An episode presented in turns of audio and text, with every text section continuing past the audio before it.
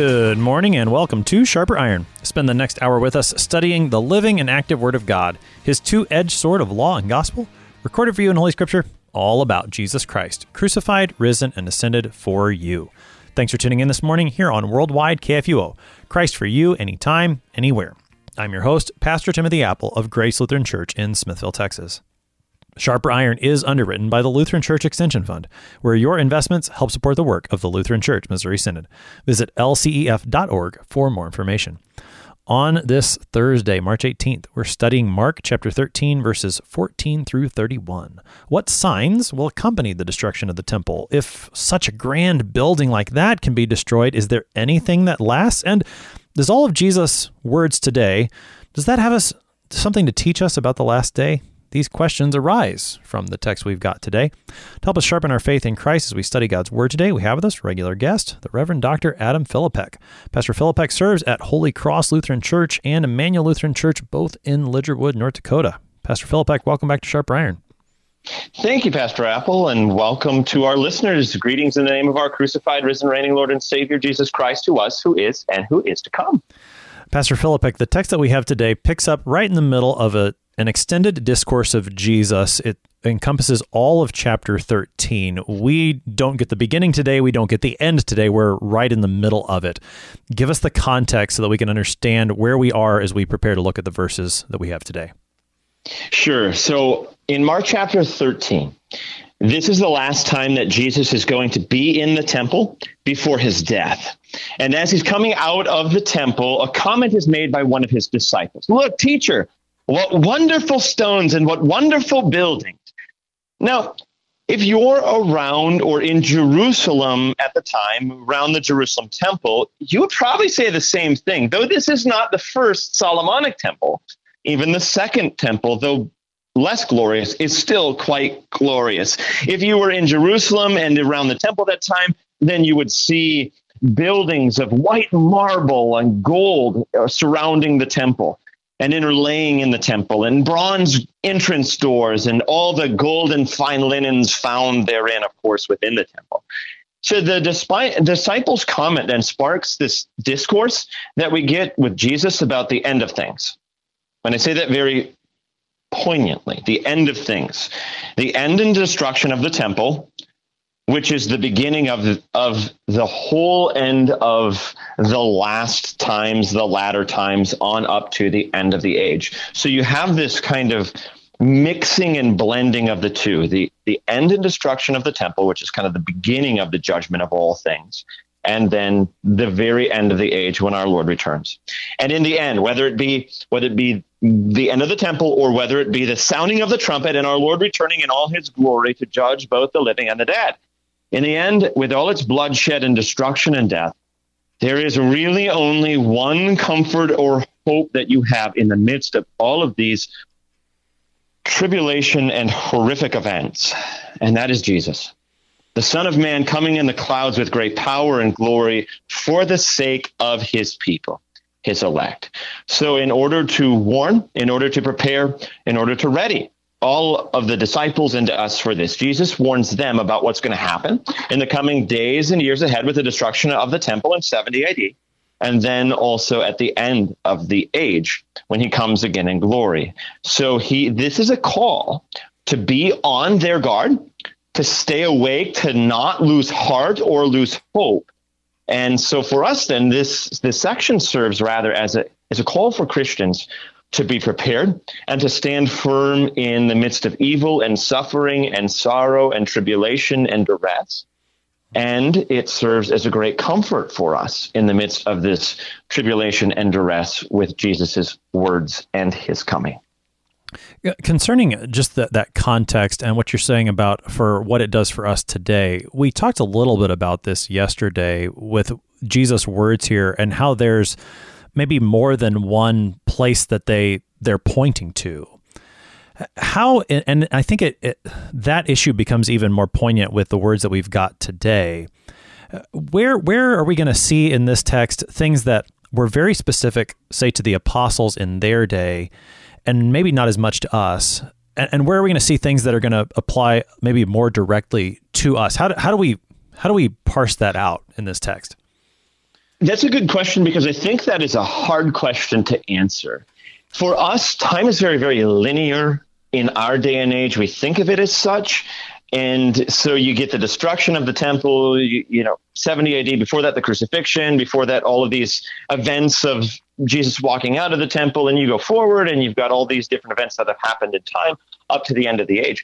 But there is a while there is a linear progression to history. There's always there's also an element of cyclical progression as well. So you'll see these things kind of morphing in one to another. One moment we're going to be talking about the temple in 14 through uh, you know 23 today and then we're going to switch sort of to the end of days. And then in 28 and uh, through through 31 we're going to get this merging of the the temple into the last day and then we're going to be talking about the last day at the end of uh, 32 and following. So you just really get this this whole cyclicalness while it is also linear, and that's really because the temple at this time, being the very presence of God, is very central to time and history. Right. This is what is said about Christ when he comes. In the fullness of time, God sent forth his son, right? This fullness of time. So the temple stands within this fullness of time as God's very presence among his people. And yet now in Jesus, you're going to see that switch from the temple to the, to the flesh of Jesus, so that God no longer dwells behind a 45 foot curtain accessible by a priest once a year. No, God is now dwelling in the flesh of Jesus out in the open for all to see and for all to behold. So this is sort of the beginning of the end, and it's all coming together throughout all of this section. Uh, because of what a, a, a, drastic event this is that we're talking about, there are those elements that they are very much parallel to the end of the end of all things. You know, as you said, the end of things is a very poignant statement, and, and really some of the things that you see Jesus describe today, you could really even look backwards from the moment where Jesus is and say, well, some of these things you see at other important events of of judgment in in history and and then again looking forward as well and so sort of like these words of Jesus then you're going to see how they describe maybe more than one thing and that's that's kind of on purpose because the end of all the end of things I mean, ultimately, I think we'd say the end of things comes first at the crucifixion and resurrection of our Lord. That's the defining moment, and and the things that happen there sort of, I don't know, bleed outward from there, if I can say it that way. Absolutely. You're going to see some of that come into play in 24. You're going to see that come with the uh, the crucifixion and the uh, events with the tribulation and the sun being darkened and the moon not giving its light and the stars falling from heaven and the powers being shaken. You're going to see the, the crucifixion and then it's ultimately going to go forward to the last day. So, yeah, the crucifixion is the beginning of the end, uh, meaning that right there we are in the last days. Mm at any moment Christ can return. And during the last days, one of the first events up that Jesus is going to warn them about, one of the first final judgments is the destruction of the temple. Mm. Like that's going to be shattering to Jerusalem. That's right. So let's let's go ahead and take a look at the text. What Jesus says here in Mark chapter 13. We're picking the text up in verse 14. Jesus says, "But when you see the abomination of desolation standing where he ought not to be, let the reader understand." Then let those who are in Judea flee to the mountains. Let the one who is on the housetop not go down, nor enter his house, to take anything out. And let the one who is in the field not turn back to take his cloak. And alas for women who are pregnant, and for those who are nursing infants in those days. Pray that it may not happen in winter. For in those days there will be such tribulation as has not been from the beginning of the creation that God created until now, and never will be. And if the Lord had not cut short the days, no human being would be saved. But for the sake of the elect whom he chose, he shortened the days. And then, if anyone says to you, Look, here is the Christ, or Look, there he is, do not believe it. For false Christs and false prophets will arise and perform signs and wonders to lead astray, if possible, the elect. But be on guard. I have told you all things beforehand. But in those days, after that tribulation, the sun will be darkened and the moon will not give its light, and the stars will be falling from heaven, and the powers in the heavens will be shaken. And then they will see the Son of Man coming in clouds with great power and glory. And then he will send out the angels and gather his elect from the four winds, from the ends of the earth to the ends of heaven. From the fig tree, learn its lesson. As soon as its branch becomes tender and puts out its leaves, you know that summer is near. So also, when you see these things taking place, you know that he is near, at the very gates. Truly, I say to you, this generation will not pass away until all these things take place. Heaven and earth will pass away, but my words will not pass away. That's the text for today, Mark 13, verses 14 through 31. Pastor Philippek, the text begins with Jesus telling his disciples, When you see the abomination of desolation standing where he ought not to be. That's the, the first thing he mentions. What is that? or who is that? Right, right. So maybe just a quick word of warning that there's a lot here. We're going to do our best to cover it all as briefly and succinctly as possible. so, with that in mind, notice how Mark uses the word he. It's very particular. The abomination of desolation is not a thing, it's a person, it's a he. And where is this place that he should not be standing, but actually is standing? Well, in the context of Mark 13, it is actually the temple. Now, before we kind of get into this a little bit a word about what we had talked about with history being both linear and cyclical at the same time.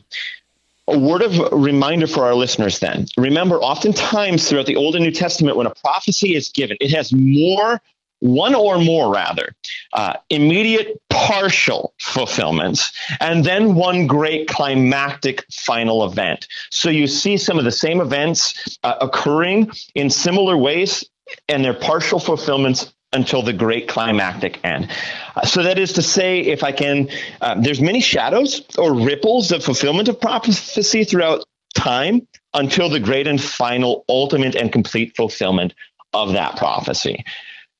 With this in mind, then, the abomination of desolation is no shocking statement to the Jews living in Jesus' day. It is a phrase that appears in the book of Daniel, and the understanding of many of the Jews in Jesus' day is that event in Daniel first happened in the intertestamental period. Notice what I said. It first happened. So here's a first partial fulfillment during the intertestamental period. By that, I mean the the time after the book of Malachi, but before the coming of Jesus. The abomination of uh, desolation, the abomination of destruction, then tends to refer to the Greek king, king named Antiochus Epiphanes. Antiochus Epiphanes, who about 168 BC invaded Jerusalem and captured the city. And upon his entry into Jerusalem, he marched right up into the Jewish temple, erected a statue of the Greek god Zeus, and then sacrificed a pig, no less, on the altar of incense.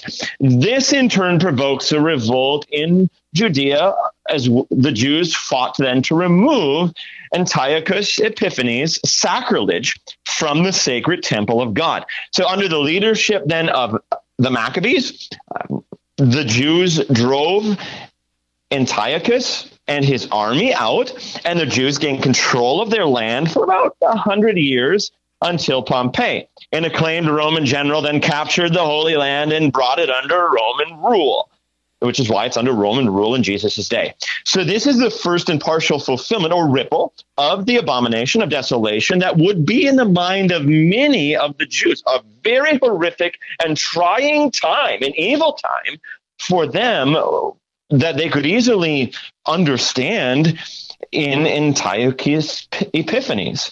But notice this Jesus is n- not saying this. Um, now that the abomination of desolation has stood where he ought to be, he didn't say that. No, he said, when you see the abomination of desolation standing where he ought not to be, which means that Jesus is warning them of a future event that will be worse than what they saw with Antiochus Epiphanes, since it will actually lead to not just the desecration of the temple, but the destruction of the temple. Well, a little over 30 years after Jesus speaks these words, a Jewish group, um, the Zealots, who were anti Roman, uh, legalistic like the Pharisees, and held that there was only one leader of the Jewish people, and that was to be God, they rebelled against the Romans in about AD 66 and actually overtook Jerusalem. You know, according to Jewish historian Josephus, then sometime after November AD 67, as the war broke out and progressed and intensified, well, the zealots, in order to flaunt their own power, appointed a high priest by casting lots instead of the traditional Levitical appointment that God had put in place. Well, with the zealots now occupying the temple and appointing an abomination as a high priest, who even allowed criminals to enter the holy of holies uh, and and kind of dwell there. Those who had murdered and things like this. Uh, that is what is going on at the time. So, Pastor Apple, it is so bad they even commit murders within inside the temple, and this inevitably led then to the destruction of the second temple by the Romans in AD 70. So, the abomination of desolation then in in this partial fulfillment or ripple is Phanai, the appointed high priest. Um, the appointment of Phanai will lead to the desolation of the temple uh, and the destruction of Jerusalem itself and of the temple. So notice how both of these instances then are, are partial fulfillments. Someone who is antithetical to God. This is the common thread. Someone who is antithetical to God and his word someone heretical is occupying the very building where God promised to be mercifully present in, with, and for his people. So it's no wonder then that Christians have continued to see this ex- and experience this partial fulfillment and ripples of this prophecy throughout the ages. I, what I mean is there are many church fathers who have ascribed this same passage of Mark, the abomination of desolation. Each time they face a heretical teaching, and a heretical teaching occupies Christ Church there were throughout the, the first seven ecumenical councils. And later on, it's no surprise then that they say that when heresy has taken control of the churches, then a Christian's only place is to flee to the mountains of Holy Scripture. In the mountains of Holy Scripture, you will find peace, you will find safety, you will find salvation, because there you will find Jesus. What's not going on, but should be going on in the church, you will find there in Holy Scriptures. Well, this is the only place where a Christian can have refuge and safety and peace is the salvation in Christ as written down in Holy Scriptures. Well, later on throughout history, our, one of our own Lutheran Church fathers, Martin Chemnitz, and the Reformers actually quote this and apply this passage to the Reformation. Pope Leo X and his heretical doctrine of salvation by works is occupying the church and making it desolate. But when you flee to the mountains of Holy Scriptures, then the reformers fleeing from this salvation by works found salvation by grace alone through faith alone in Christ alone. So to sort of put all this uh, long talk into one short coherent thought, in the first section we're going to talk about the abomination of desolation. Jesus is going to be focusing primarily on these wonderful stones that are going to be turned over these this physical building of the temple and remind his disciples remember how bad it was back with antiochus epiphanes? It's about to get even worse with the zealot jewish war where the temple these temple stones will not only be desecrated but thrown down and not one will be left on another.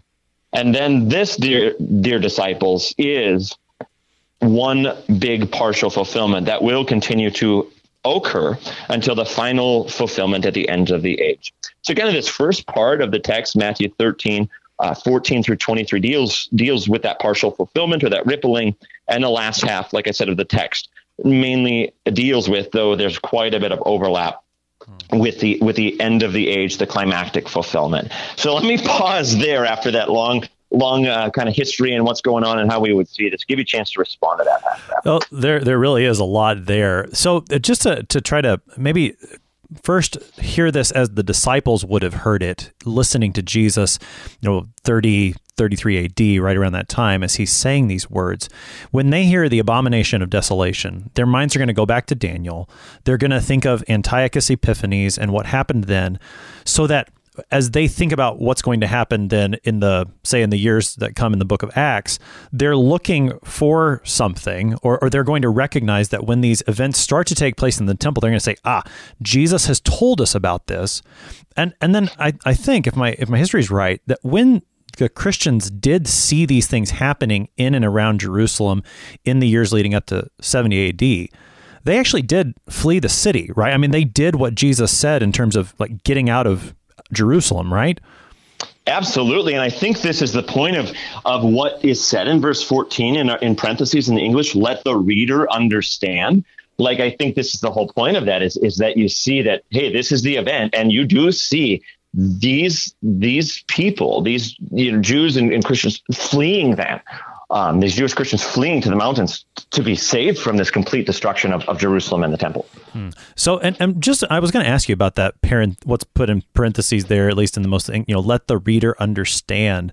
Well, one, you know, in the Lutheran Study Bible, which is a red letter Bible, and mm-hmm. so the those words are in red. Are, are we to like did did Jesus say those words or did and I know I, I don't know if you can actually answer this with certainty I suppose obviously the editors of the ESV think so or or is that Mark's parenthetical insertion what what do you think Pastor Philippek yeah, it's a hard question to answer because um, in the Greek, it, it, can, because of the many manuscripts, it appears um, both ways. But it, it, you know, the majority is that these are Jesus's words. But there's a, there's certainly a part of me that wants to say this is Mark saying, "Hey, guys, get the hint. This is now, you know, and perhaps maybe those those letters might be better put in black. Um, you know, as Mark's own, like, hey, hint, hint, this is this is happening. So it, the the fact that it says reader means uh, certainly that this is that this is expecting to be read, like this this would be read out loud. So you know, with Jesus saying this,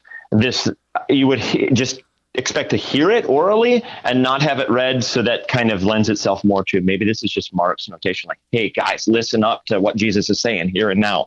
Understand what's going on before us Right. And I mean, that's, and the only reason is, you know, imagine that Jesus does say those words. If he does say, you know, let the reader understand that, that's quite something to hear those words actually from Jesus' own lips. You know, he knows that this is going to be written down and read, let the reader understand. And I mean, that's, again, that there's, you know, we can't maybe say for certain. It's, I, I think it's a little interesting to think about. So th- that's Jesus' disciples. Now, for us, you're, you're saying that, that as we think about these words for us today, and we consider, you know, watching out for an abomination of desolation, we should be thinking about heretical teachings, uh, false teachings, as Jesus will warn later about false Christs. And he's already talked about that previously.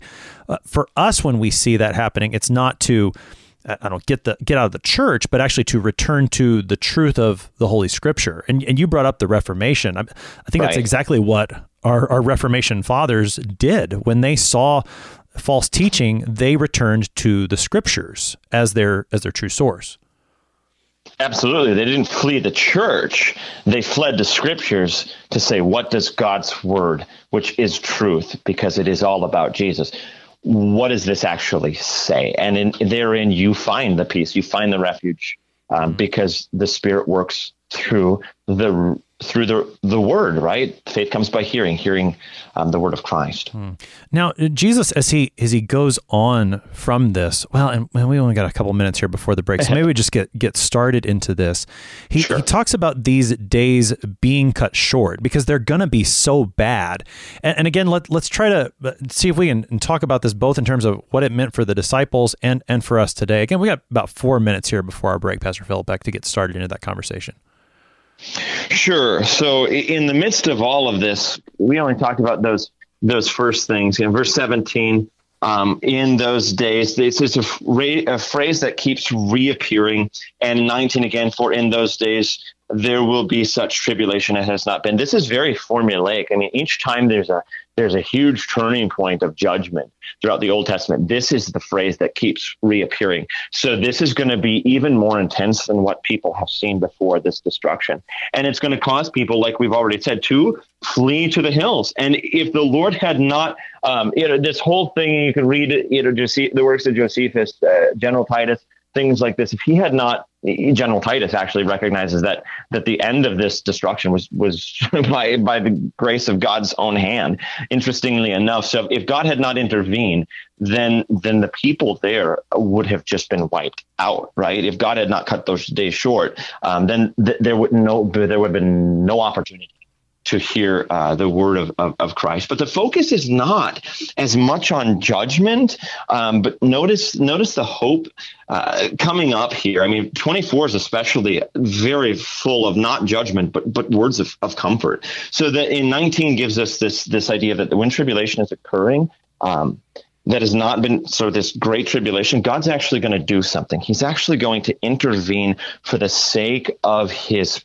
people so that they will not lose heart and not lose hope And this is exactly what Jesus is pointing to that when evil surrounds us and presses in on and presses down on us, we want to lose heart. We want to lose hope. Our faith is shaken, but God intervenes for us in the person and work of Jesus. Hmm. Yeah, and we'll we'll talk more about that on the other side of the break. We'll go ahead and take that break right now. You're listening to Sharper Iron here on KFUO, looking at Mark chapter 13 with Pastor Adam Philippek.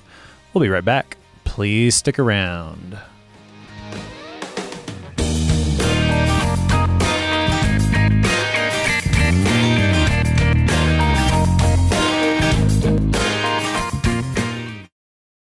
Since 1978, Lutheran Church Extension Fund has had the humble privilege of supporting Lutheran Church Missouri Synod ministries and her workers. Thanks to faithful investors, LCEF has provided thousands of church workers, congregations, schools, and organizations with the low cost loans and resources they need to reach more people with the saving name of Christ. To learn more, visit lcef.org or call 800 843 5233. 800 843 5233. Welcome back to Sharper Iron. It is Thursday, March 18th. We are studying Mark chapter 13, verses 14 through 31. We have Pastor Adam Philippek with us. He serves at Holy Cross Lutheran Church and Emmanuel Lutheran Church, both in Lidgerwood, North Dakota. Pastor Philippek, prior to the break, we were beginning to look towards verses 19, 20, where it talks about the Lord intervening. This will be a great tribulation, and yet the Lord intervenes on behalf of his people. And this is ultimately going to point us toward the way he works for us in his son, Jesus Christ. Keep, keep us in that conversation about how the Lord intervenes for the sake of his people during these times of tribulation. Yeah, so we talked a little bit about how this worked beforehand about cutting days short and and being able to have the gospel preached there even in Jerusalem. But I think the same thing applies to us as we go through both linearly and cyclically through our time. Many times we face tribulation and evil and suffering in our day and the minute you hit evil, that is one thing that has the potential to cause you to cry out to God. And crying out to God is not an issue, but crying out and losing heart and losing faith in the face of evil because it's just so overwhelming is. And you'll notice this throughout earlier in the Old Testament. I mean, when this is the destruction of the first temple, uh, when Judah, right, southern kingdom, has been in Babylonian Babylonian captivity for 70 years, and Isaiah's words ring in their ear. Uh, you know, Sing, shout for joy, O heavens, exalt the earth, break forth the mountains into singing. The Lord has comforted his people. He has had compassion on his afflicted, those who are in tribulation. This is Isaiah 49. And, you know, after 70 years of suffering, and God being silent, definitely silent, and just seeming to allow this judgment upon sin to go on, the people of God say something to that amounts to, "Yeah, right, buddy. What do I have to sing about? Don't you see what I'm going through? Don't you know my suffering?" And their words are actually more poignant than what I made them. They say, The Lord has forgotten about me. My God has forsaken me. And Isaiah has to say, Can a mother forget her nursing child that she should have no compassion on the son of her womb? Of course not. Ridiculous analogy, right? Your mom can't forget screaming hungry baby who needs to eat. The baby won't let it. let her rather. And so Isaiah pushes the analogy even further. Even these may forget. I will never forget about you. Behold, I have engraved you on the palms of my hands. When the disciples see these things going on in Jerusalem, when we see suffering in our lives, are, we are tempted to cry out the same thing Lord, where are you in this? Don't you love me? Have you forgotten me? Have you forsaken me? And it is at this moment where we flee to the mountains.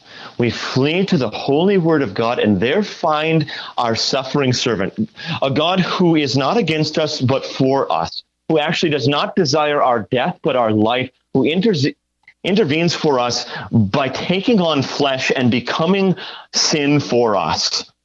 He who knew no sin became sin for us, bearing our sin upon the cross. He knows what it is to suffer. He knows what it is to bleed. He knows what it is to die. And yet, all the while, like a lamb to the slaughter, he is silent until the proper time where he opens his mouth. Father, forgive them. They know not what they do. And when he bows his head and he commends the Spirit to the Father, then death is trampled down by death for the lord of life has laid down his life and he has made the very instrument of death an instrument of life, a life giving tree for all who believe in him, so that all who look to him in faith, even in the midst of the in their suffering, may not lose heart or hope, but have may have the certainty that God loves them, that He forgives them, that He is with them, that He will see them through on into the resurrection, on into the end of days, the life everlasting with Him in a kingdom that has no end. So the only hope in the midst of evil and and tribulation is the God who intervenes for us. So I always find it interesting that people ask, you know, the problem of evil. If if you know evil exists, you know, all of these different things, and God is good, and you know, and evil is around us, then then you know, God can't exist. Well, you know, he, quite easily understood why sin is, why evil is in the world. We brought it in. Right? In the day that you eat of it, we will surely die. So, so why is all this stuff going on in the world? That doesn't really fascinate me, Pastor Appel, because yeah, we live in a world of sin, and in a world of sin and death, these things happen to us um, in a moment, in a twinkling of an eye. But yet, the more interesting question is, why doesn't God just put uh, us to death then and there in the garden? See, he's slow to anger and abounding in steadfast love and bears all things in his own flesh that we might live with him. So, so this is the God that intervenes, the hope of the hope of the disciples, our hope even in the face of evil today. Yeah, I mean, and, and, that hope can only come from uh, Christ crucified, Christ crucified and risen for us, as you as you were saying. That's the only hope that we have in the midst of this evil, and, and that is where the mercy of God is seen so fully. That you know, by all rights, we deserved simply to be wiped out in the garden, and and yet God, in His mercy, already at that moment promised that the offspring would crush the serpent's head for us. And, and that mercy extends throughout time in these moments of tribulation. And, and if Christ is the only hope that we have, then it is quite necessary that we know how to recognize him. And Jesus warns his disciples in verses 21 and following of those who would falsely claim to be him or falsely point to him. So, what is Jesus saying about these false Christs, those who would preach false Christ, how do we recognize who he truly is?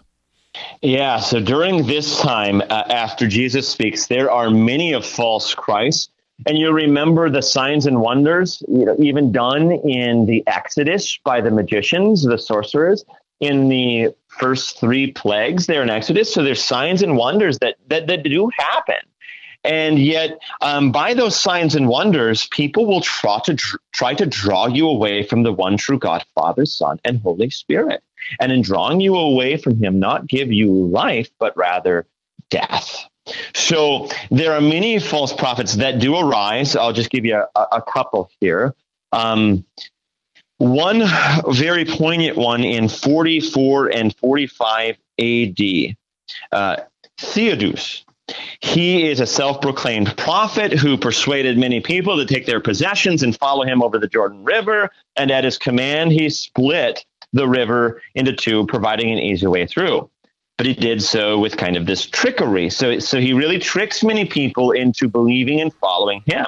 Well, in the book of Acts 13, verse 6, there's another one. Uh, well, Paul's on Cyprus. He encounters a magician who is doing signs and wonders, and his name is Bar Jesus, Bar Jesus, son of Jesus, translated from the Greek. And there are many more prophets and self proclaimed prophets and pseudo prophets who seek to tell the world, I am the Messiah that you are waiting for. Here's my sign and here's my wonder. And in doing so, they lead many away from life and into death. There is only one Lord of life. There's only one Messiah. There's only one Savior. And he is the one who stands before the disciples. His name is Jesus Christ, Son of God. And you might ask then, uh, how do you how do you actually know uh, who to trust? Well, I think that's the whole next section here. The coming of the Son of Man in um, in His glory on the clouds. Like this is what Jesus is going to say.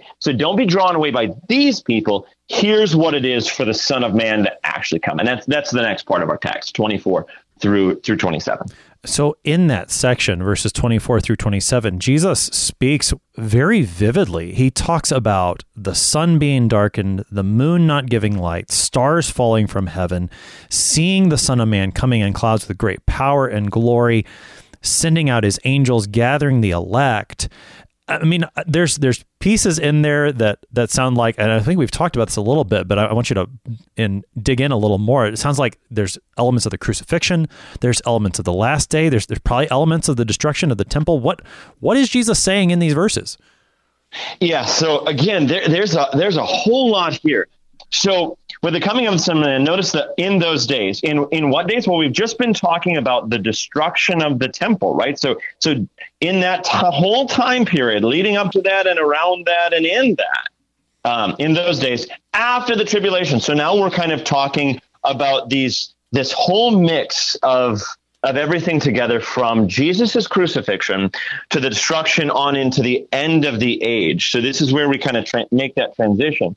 So you'll notice what's associated then. It's not, this section is not about judgment and destruction. Like these are the signs, right? The uh, abomination of desolation and all these things going on, but God's going to intervene. He's going to send his Christ. And in fact, this Christ, you will know him in this way. To the sun being darkened, the moon will not give its light, the stars will be falling from the heavens, the powers of the heavenly bodies will be shaken. Well, this is following our same train of thought here about partial fulfillments and uh, throughout this time on into the full climactic fulfillment, the resurrection to eternal life. The first of this happens when Jesus hangs on the cross, right? There's darkness on the earth.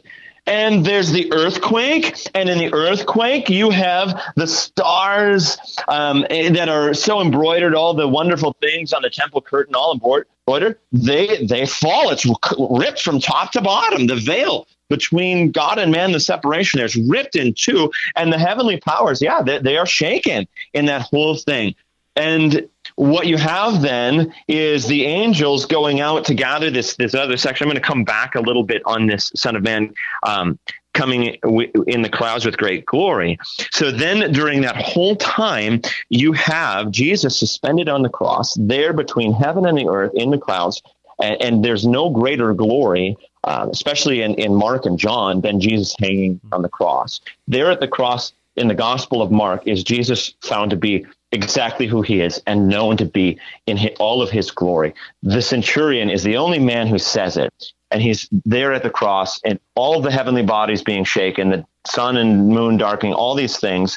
He says, Truly, this man was the Son of God this man is God in all his glory.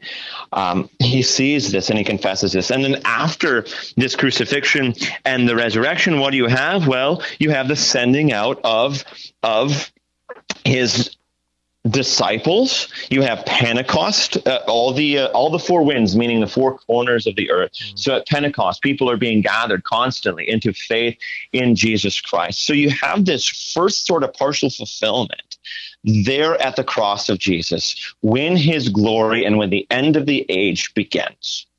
But then you can continue out through all of this into the day of resurrection. You saw Jesus ascend on the in the clouds, but he promised to come again in the same way to take us to be with him that where he is there we may be also. So, in the face of this judgment, both in the temple and in the last day, here is your comfort and hope. God will intervene here at the cross, and then on the last day, he will come for you to gather you, to wipe every tear from your eyes, so that what began at the cross may be brought to completion. This is what we say in our liturgy. May he who has begun this good work in us bring it to completion. When in the day of our Lord Jesus Christ, at the end of the days when he returns again, he's going to fulfill this. He's going to wipe every tear from our eye, everything that, that plagues us, all the evil, everything that surrounds us, our own sin, even death he will wipe from our. There will be no mourning, no more sorrow, no more suffering, no more pain. The old order of things will have passed away, even death, and the new will have come. And then, resurrected with glorified bodies, like Christ, who is the first fruits, we will look at our greatest enemy, death, and the words of Paul will be uh, that he spoke in Corinthians will be fulfilled. No death, where is your victory?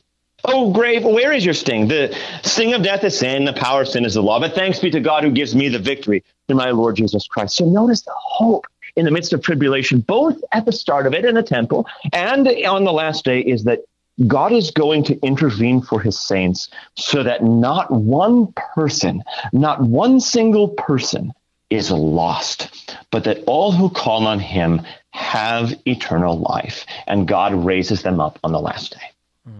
You know that that image of the hope that we have in the midst of all this tribulation, of God intervening for his people, is such a, a wonderful thing for us as Christians that I mean, I think really stands in contrast to the world around us that, you know, maybe the, the mentality, oh no, the sky is falling. Is that Chicken Little who says that? Yeah. You know, that's, that's not the Christian attitude. And I, I think this is in, in Luke's account of this discourse from Jesus. But Jesus, you know, he says, when you see these things start to happen, lift up your heads because you know your redemption is drawing near, which is the exact opposite of the way the world would react. When, when we see these things, we're reminded, as Jesus said in verse 23, you know, I've told you all things beforehand. We know that even in the midst of this tribulation, he is intervening for us in his son Jesus Christ, which will come to its full fulfillment on the day of the resurrection of all flesh. It's just a it's such a wonderful hope that we have in the midst of this uh, world full of trouble. Absolutely. And I think what you said about lift up your heads that your redemption's drawing near in Luke is exactly what's going on with the fig tree. It is. So, so how is that? What is? I mean, Jesus has talked about a fig tree previously during Holy Week. Back in Mark 11, he used a fig tree as a an example. That doesn't seem to be what he's doing here. He's he, he is using a fig tree, but he's not using it in the same way. It seems. How is Jesus making use of the fig tree in verses 28 and 29? What's what's the image he's giving? Okay, so during this time, coming from Bethany back in chapter 11, he sees the fig tree and it withers. And about that fig tree, then we move into this whole narrative of the temple. So the fig tree there serves as, and the cursing of the fig tree serves as to say in Mark 11, hey, what should be happening with the preaching of God's word in the temple what should be happening with the Pharisees and the chief priests, they're, they're, that is, they should be clinging to Jesus and seeing him as the new Messiah. They should be bearing the fruit of repentance and faith. They're not doing. So what's going to happen? Well, he, he curses the fig tree. And this is within the whole context of the temple narrative. And that curse serves as a judgment. Well, here from the fig tree, well, the fig tree is kind of a double entendre here. So we get this reminiscent of, oh, the judgment of the judgment of Jeru- of the Jerusalem temple um, is is kind of looming from Mark chapter 11. But from the fig tree, then learn this lesson, its lesson. As soon as it puts out branches, um, it becomes tender, right? We we have said these things. So the statement then.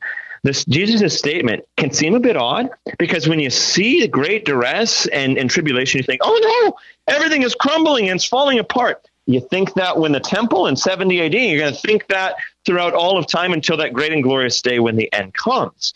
But notice how Jesus, his words are not about everything falling apart and chicken little, the sky falling, but they're actually about words of spring and summer. So uh, this, what is to be learned from the fig tree is the fig tree is that when you see the cursing, when you see the judgment coming on, don't think, oh no, everything is falling apart and I'm going to cease to exist and everything around me is going to pass away. No, you know what happens? You know what you can do? You can focus on this that that the very moment, at this very moment, the old drab order of things is passing away. Sin, suffering, evil, and death. This stuff is coming to an end. The day is nearly at hand, and the new is now bursting forth. So it might look to you scary, dear saints of the living God, but it is actually a breaking down of the old prison and a setting free of the prisoners into the new and everlasting kingdom of God. It is the end of the evening and the dawning of the new day that has no end in the kingdom of God. And perhaps there's there's no more poignant place that that happens for the Christian in this life than at the deathbed of a Christian. I mean, when when there is that that hope in the midst of grief. And Paul talks that way in 1 Thessalonians chapter 4 that we do grieve, but we grieve as those who have hope, not like those who have no hope. And that that even on on the on the deathbed of a Christian, at the funeral of a Christian, we still sing for joy. I mean, we, we sing songs of, of resurrection, even in a moment of great sadness, because we know that our Lord has intervened even at that most terrible of moments of the death of a loved one. Our Lord has has there intervened, taken our loved ones to himself and and will make everything right at the resurrection on the last day. I mean this this hope of the fig tree pervades the life of, of the Christian from from beginning to the end. Absolutely. And when Christians say hope, we don't mean it as the world was, as the world does. I hope it's not going to rain or snow today. Meaning, I don't know if it will. I just don't want it to. So I, I hope. No, for hope for a Christian means it is our certainty. It is our comfort. The Lord has spoken and he will do it. Hence we sing the hymn. My hope is built on nothing less. Well, what's built on le- uh, nothing less? Your, your, your wish that this would come true? No, your certainty, your confidence is built on nothing less than Jesus' blood and righteousness. Hmm. Now, Pastor Philip, as Jesus continues, he says in verse 30, Truly I say to you, this generation will not pass away until all these things take place. This is one of those verses that can be difficult to understand. What does he mean by this generation uh, passing away and and then all these things taking place? What is what is Jesus saying in verse 30? Yeah, so uh, okay, the Greek term here is um Genea. And Genea, it can mean a couple of things. It, it can mean um, what we would think of most literally uh, those who are born currently and living in the time period. So you can think of the those living in the destruction of the temple period. But it can also refer to uh, throughout the Gospel of Mark. Actually, it tends to more so throughout the Gospel of Mark. Um, refer to not simply the temple of 70 AD, but but the more richer use of that word, Genea, which is um, meaning from a, a generation, uh, generated from sort of two different people. Those coming from or generated from the flesh of the first Adam. Uh, that's how Mark typically kind of uses this. He uses them both ways, but emphasis on on the second way. So that those generated by the flesh of the first Adam, so sinners and unbelievers who deserve death, and those then, in contrast, who are generated from the, the flesh of the second Adam, Jesus Christ our Lord, the redeemed, the forgiven, believers in Christ. In essence, then the key to understanding is keep that one in mind. Because what's being said then here, if you understand it, is you're going to have tribulation and the distress beginning AD 70 and even before, but but that's going to be one huge event for you. So yeah, this generation, but but more than that, you're going to have tribulation and distress beginning with the destruction uh, of the temple, but it's going to continue all the way to the end until the Son of Man actually returns. And in the face of these, people will be tempted to lose heart. They will be tempted to fall away. But what is going to keep them firm? And here's the here's the thing. He he says what's going to keep them firm. My words will not pass away. I, that is so fascinating because the one thing that is fragile and changes and is immediately perishable are words. Yeah, I, I, say them and they can fade away, and I may or may not remember them. But heavens and earth, man, those are tangible, solid things. But God says, no, all of these will pass away. And then he uses what would be referenced in Isaiah 10, Isaiah 65, elsewhere in Isaiah, is that that the very thing that will last forever is the word of the Lord. And Jesus says, you know, the word of the Lord endures forever. Uh, no, those words are actually my words. So he actually claims this divine identity God's the word of the Lord, that's my word. My word won't pass away. So the way that people will be preserved, and they will be preserved, even in the face of suffering. God will always preserve for himself a remnant of people who fear, love, and trust in him, even in the midst of destruction, des- desolation. And they will be preserved by fleeing to the mountains of Scripture, by going to his word, by hearing, by reading it, by inwardly digesting it, because therein is found our comfort, our hope, our strength, who is Jesus Christ, crucified, risen, reigning for the forgiveness of sins and for the life of the world. What a great comfort for us then, even in the face of our own tribulations, to know that even in the dark and latter days of our own lives, God will continue to preserve his people. His one holy church and not even the gates of hell shall prevail against him. So if they can't prevail against him, then they cannot prevail against his church either. And by the power of his word, even through the cutting of the day short, God will continue to intervene for those who cling to Christ in faith, and not one single person will be lost. Mm. But everyone who calls upon him will be saved.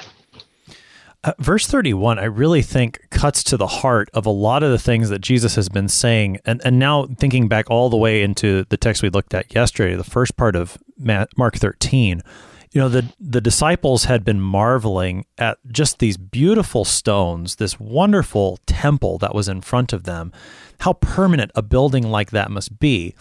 Jesus shocks them by saying, "Look at them. There's not going to be one stone there that won't be thrown off of another." I mean, he just he he tells them that this building, which in their minds must have been the most permanent building they could think of, would one day be destroyed.